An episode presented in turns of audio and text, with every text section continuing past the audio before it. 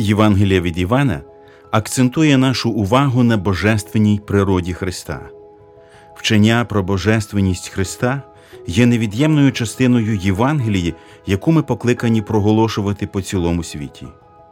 Хто є Бог і як його можна знайти, як його можна пізнати і як він працює сьогодні. Відповіді на всі ці питання ми знайдемо, познайомившись з Ісусом Христом. Саме на сторінках Євангелії від Івана Він промовив: Хто мене бачив, той і батька побачив.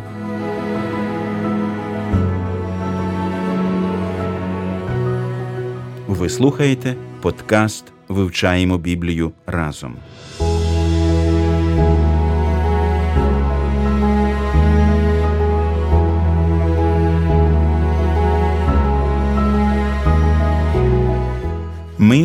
Дому вашому, шановні слухачі. Запрошуємо долучитися до вивчення Божого Слова разом з нами з Київської студії Трансвітового радіо. Вас вітають Олександр Чмут, Ростислав Бабенко і Віталій Мар'яш.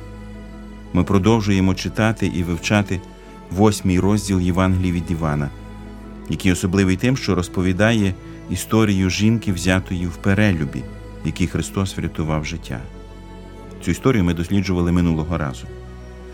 Таким чином, восьмий розділ поділяється на дві частини. Перша це історія жінки, взятої в перелюбі, друга частина це промова Христа.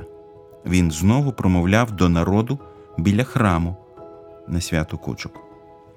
Тема першої частини його промови це свідоцтво, свідоцтво, яке він мав від Отця.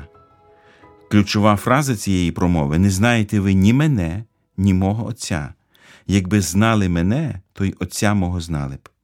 Ця фраза вказує на те, що Христос є Бог, тому що Він називає Отця своїм Богом. Ми продовжимо наше вивчення після молитви. Господи, ми вдячні Тобі за всі ті істини, які Ти відкрив у своєму слові. Ми вдячні Тобі за те, що ці істини змінюють наше життя. Просимо, щоб Ти далі продовжував навчати і змінювати нас для Твоєї слави. Амінь.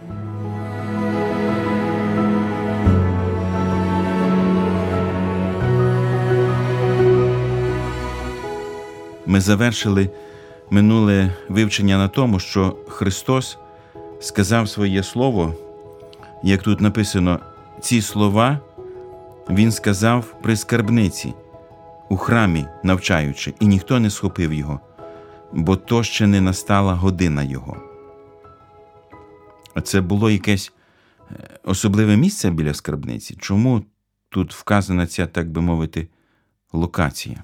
Важко сказати, але е, з інших Євангелій це такий відкритий простір, де люди приходили, приносячи свої пожертви, і це е, можливо було зручним місцем для проповіді, оскільки там завжди перебували люди. Тому з такого практичного чи прагматичного боку Христос там стояв, бо ну, там були скупчення людей постійні. Ну, ми знаємо ще один текст, де Христос дивився, як люди кладуть гроші туди, і потім він побачив вдову, яка поклала дві лепти. Так, е, чудовий текст. Там якраз в контексті засудження Христа, отої храмової несправедливої системи. Він казав про зруйнування храму. Він говорив, що ваша система, якщо забирає у вдови останні кошти, а храм, ці десятини, вони були якраз призначені для чого? Не для збагачення первосвящеників, а якраз про піклування таких людей, вдіїв і вбогих. А храм, який забирає останню, хоча Христос не наче похвалив жертовність, але тим самим він засудив ту систему, яка неначе відбирає вдови останнє. Е, змушує її до такого вчинку. Хоча призначений храм якраз піклуватися про вдову, щоб в неї не було останніх коштів, які вона повинна віддати на храм. Але це місце біля скарбниці Христос, мабуть, е, обирав через е, те, що люди приходили туди. Вони там завжди він знаходив і причину якусь е, поспілкуватися і проповідувати, навчати. Мабуть, це було одно з небагатьох місць, куди люди приходили власне служити Богові, так? Тобто щось віддати йому. Милість це один з трьох важливих стовпів праведності в юдаїзмі: молитва, піст і милостиня. Стосовно скарбниці, я ще вичитав таку інформацію, що вона е, складалася чомусь із 13 мідяних скарбоньок, які були прикріплені вздовж стіни. Саме туди народ складав свої пожертви на храм. Е, Насправді важко було зрозуміти, чому 13. Можливо, тому що було 12 колін Ізраїлевих, а 13 була для жінок, е, тому що ця скарбниця знаходилася в жіночому дворі храму, далі якого жінкам вхід був заборонений. Те, що Христос знаходився в цьому дворі, говорить про те, що Він був доступний для всіх без виключення людей. І це насправді важлива істина. Христос не просто доступний, Він готовий допомагати всім без виключення, хто має в цьому потребу, навіть жінка взята в перелюбі.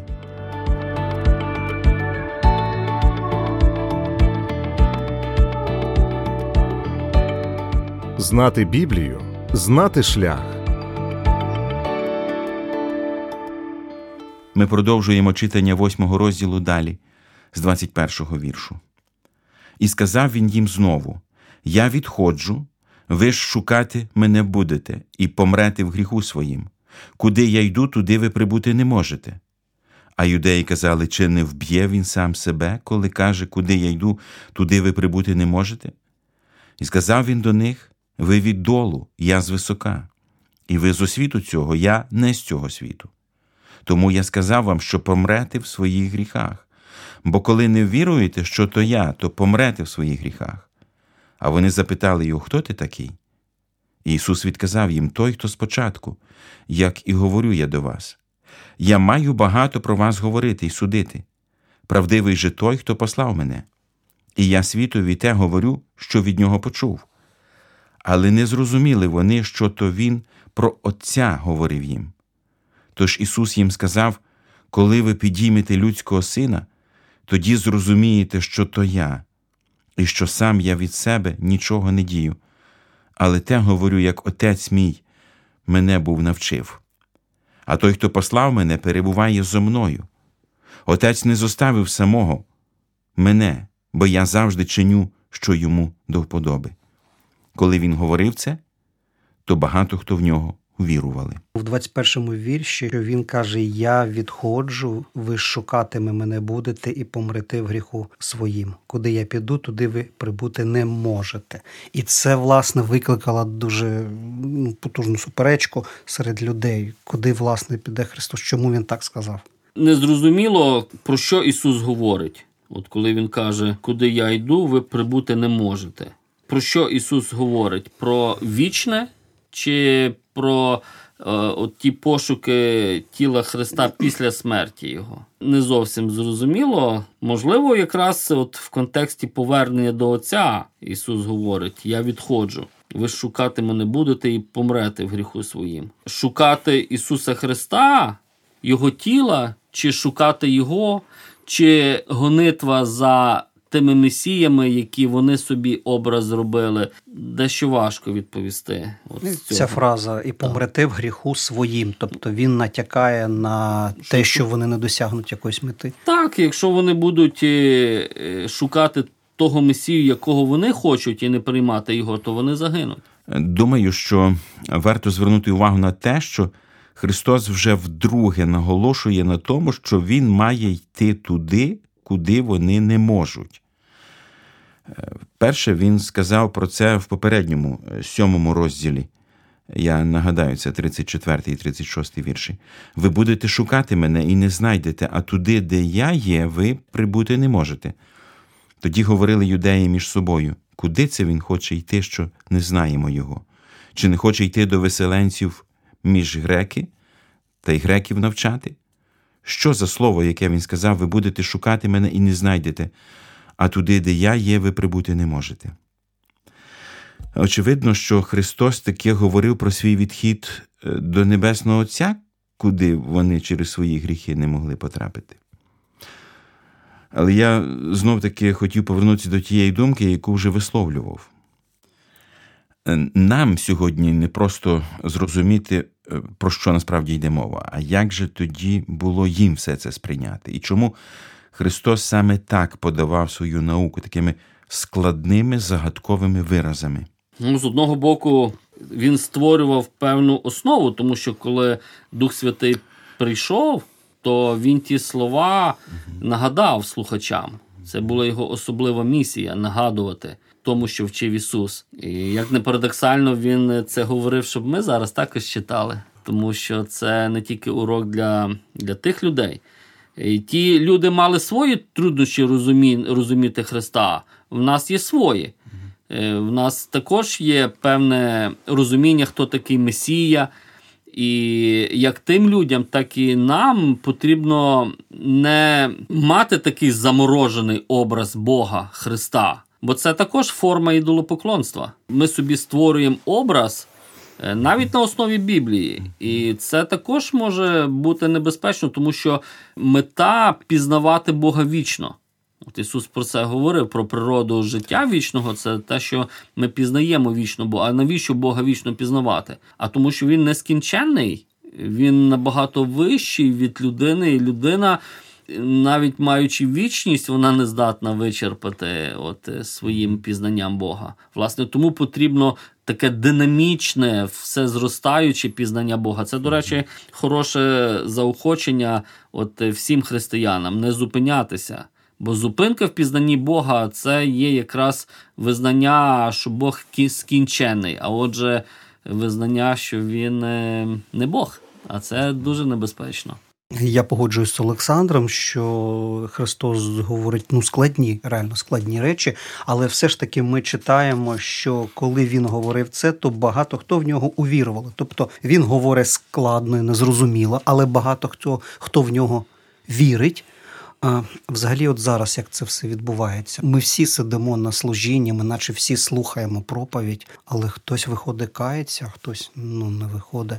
Це таємниця віри, бо неможливо за людину повірити і слідувати за Христом без самої людини.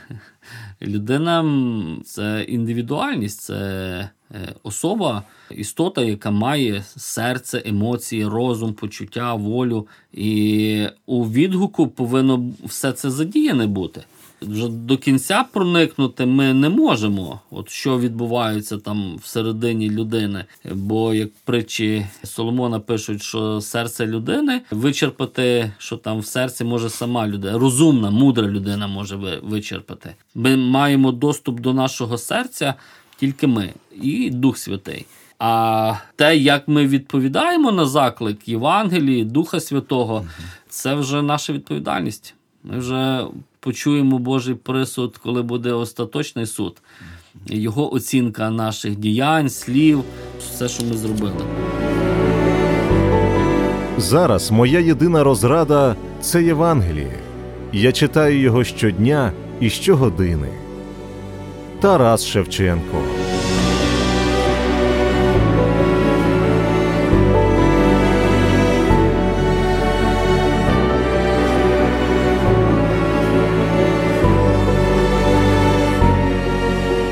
Ми продовжимо читання з 31-го вірша. Тож промовив Ісус до юдеїв, що в нього вірували, як у слові моїм позостанетеся, тоді справді моїми учнями будете, і пізнаєте правду, а правда вас вільними зробить. Вони відказали йому Авраамів ми рід, і нічиїми невільниками не були ми ніколи. То як же ти кажеш, ви станете вільні? Відповів їм Ісус. По правді, по правді кажу вам, що кожен, хто чинить гріх, той раб гріха. І не зостається раб у домі повік, але син зостається повік. Коли син, отже, зробить вас вільними, то справді ви будете вільні. Знаю я, що ви рід Авраамів, але хочете смерть заподіяти мені, бо наука моя не вміщається в вас. Я те говорю, що я бачив Отця, та й ви робите те, що ви бачили в батька свого. До тих, хто увірували е, в Ісуса Христа згодом, Ісус скаже, що вони діти диявола. Якщо дивитися контекстуально на цю розмову, то воно так і є, тому що відбувається дискусія, і воно mm. приводить до цього. От як це пояснити, що це за віра була в цих людей? Ось е, дуже хороше запитання, тому що ми ще прийдемо до одного е, ключового дієслова в Євангелії від Івана поряд е, спосилати, свідкувати. В 31 вірші Ісус каже: як у слові моїм позостанетеся, тоді справді моїми учнями будете. Характеристика учня це тривале, стійке перебування у слові Христа.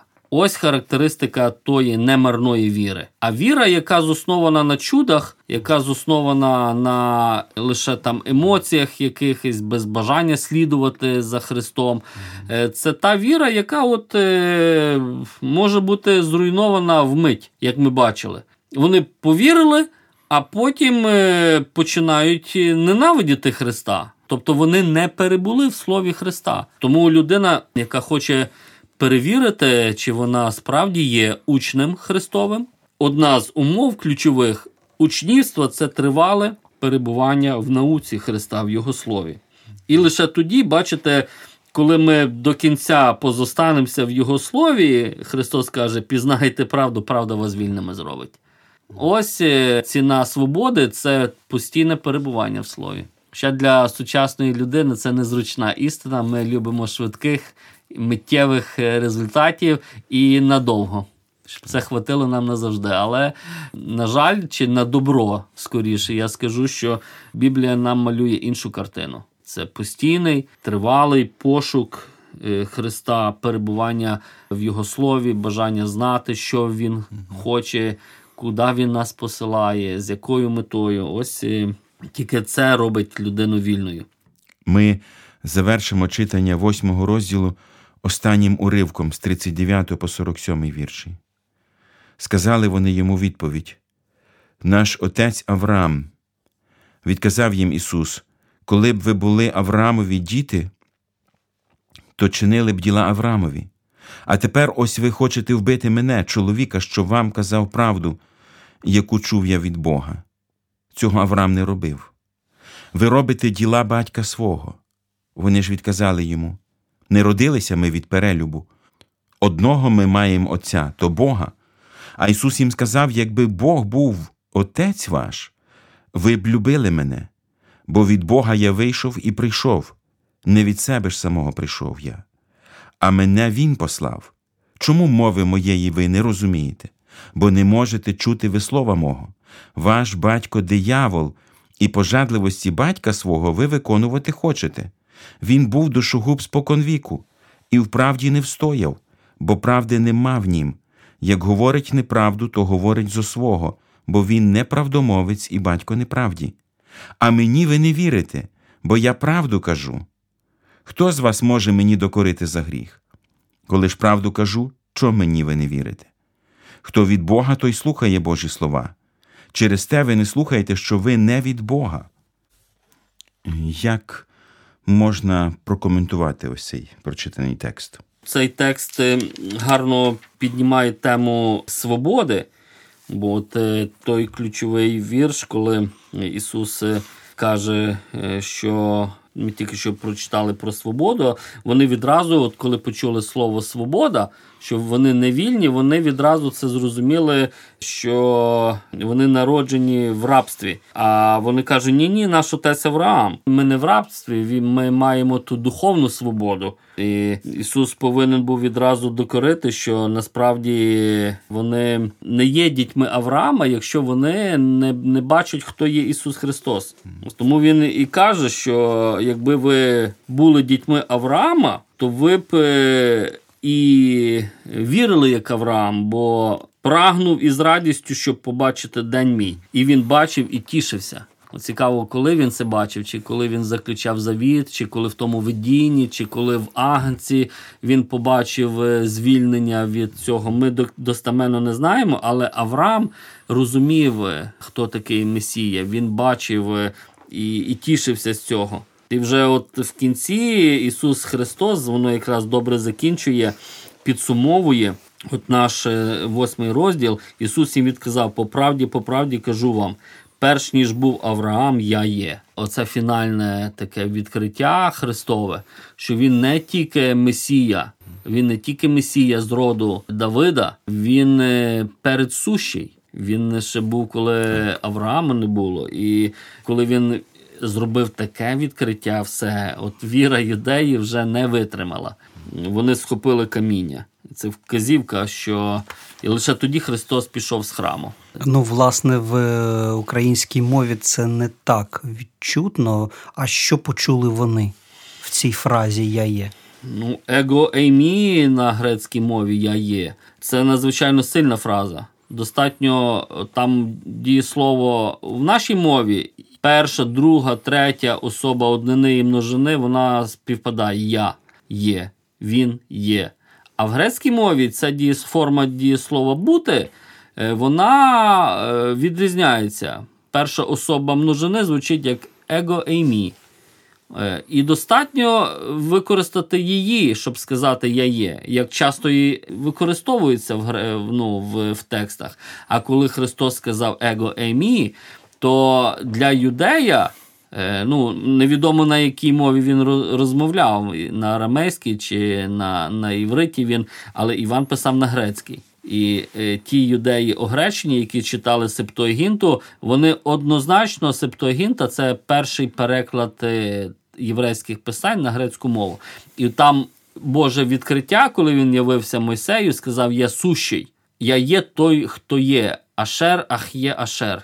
Я є той, хто я є. То ця фраза перекладена от его ім'ї в Септуагінті. І для єврея, який читав свої писання на грецькій мові, це відразу було як спалахом блискавки. Це був надзвичайно сильний виклик, бо Христос тут відкриває своє божество, своє, свою божественну природу як Месії. Біблія найзахопливіша історія світу.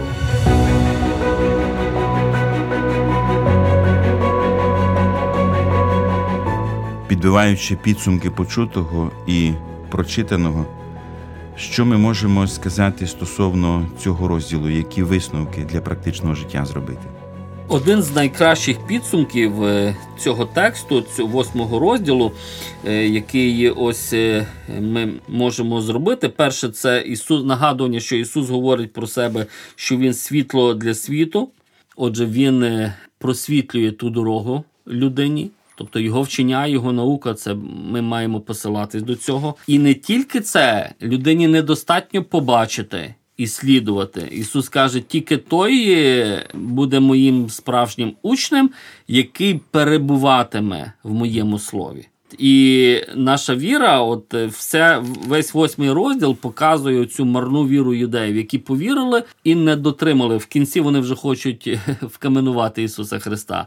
То правдива віра, вона не тільки бачить, хто є Христос, Божественний Месія, але і тримається за нього, міцно тримається і постійно перебуває в тому, що ми прийняли від Христа. Друзі, дозвольте запитати вас, чи перебуваєте ви постійно в тому, що прийняли? Чи перебуваєте ви в Слові Божому? Це дуже важливо знати і також пам'ятати. Перебування в Слові допомагає нам підтримувати зв'язок з Богом, тому що без перебування в Слові цей зв'язок може бути втрачений. В тексті, який ми сьогодні досліджували, Господь відкрив наші очі на те, що може бути духовне єднання не лише з Богом, а також і з дияволом. Тому маємо знати, що не лише Бог викликає в нас хотіння і чин досконалий, як про це написано в посланні до Филип'ян, але також і диявол викликає в нас пожадливості та грішні вчинки. Відношення між Христом як Сином Божим і юдеями як дітьми диявола яскраво свідчать про те, якими насправді бувають стосунки між цими двома сторонами. Це постійна боротьба. Але з боку дітей Божих ця боротьба є духовною. Вони воюють істиною Божого Слова і перемагають. Натомість діти диявола оперують насмішками та зневагою. А коли це не допомагає, вживають насильство та хапаються за каміння і дручки. Їх так осліпив їхній батько диявол, що вони не розуміють, що лайка не означає правдивості, а каміння та дрючки не можуть бути доказом правди. В цьому світі існує так званий закон тяжіння, тобто сила притягання. Згідно з цим законом, не тільки всі небесні тіла, але їх частини взаємно притягаються. Такий закон тяжіння існує в людських душах, всіх тягне до своїх. Можливо, саме тому люди люблять свою батьківщину, свою рідню, свій народ. Те, що найближче і що рідне, притягає людину до себе. Людина, народжена згори від Бога, має тяжіння до Бога. Людина ж невідроджена, яка народилась і живе в гріху, звикла до гріха і полюбила його. Таку людину тягне до диявола, який все людство втягнув у гріх. Така людина нещасна, роздвоєна. Вона боїться Бога, бо знає, що буде покарана. Вона також боїться і диявола, але при цьому підкоряється йому, бо вона є його дитиною. Кажуть, який батько, такий син. Майже завжди в дітях відбивається характер батьків і їх природні схильності. У дітях Божих відображається Бог, в дітях диявола сатана. І щоб це зрозуміти, достатньо просто поспілкуватися з людиною, і все стає очевидним. Друже мій, кого в своєму житті відображаєш ти? Бога чи сатану? Проаналізуй, чим ти наповнюєш своє серце. Якщо Божим Словом, то звісно, що ти будеш відображати його і своїм життям. Нехай Господь допоможе кожному із нас постійно перебувати в Його слові і таким чином прославляти Бога. Дякуємо, що прослухали цей подкаст. Ви можете підтримати наше служіння за реквізитами в описі. Свої відгуки надсилайте нам за посиланням знизу.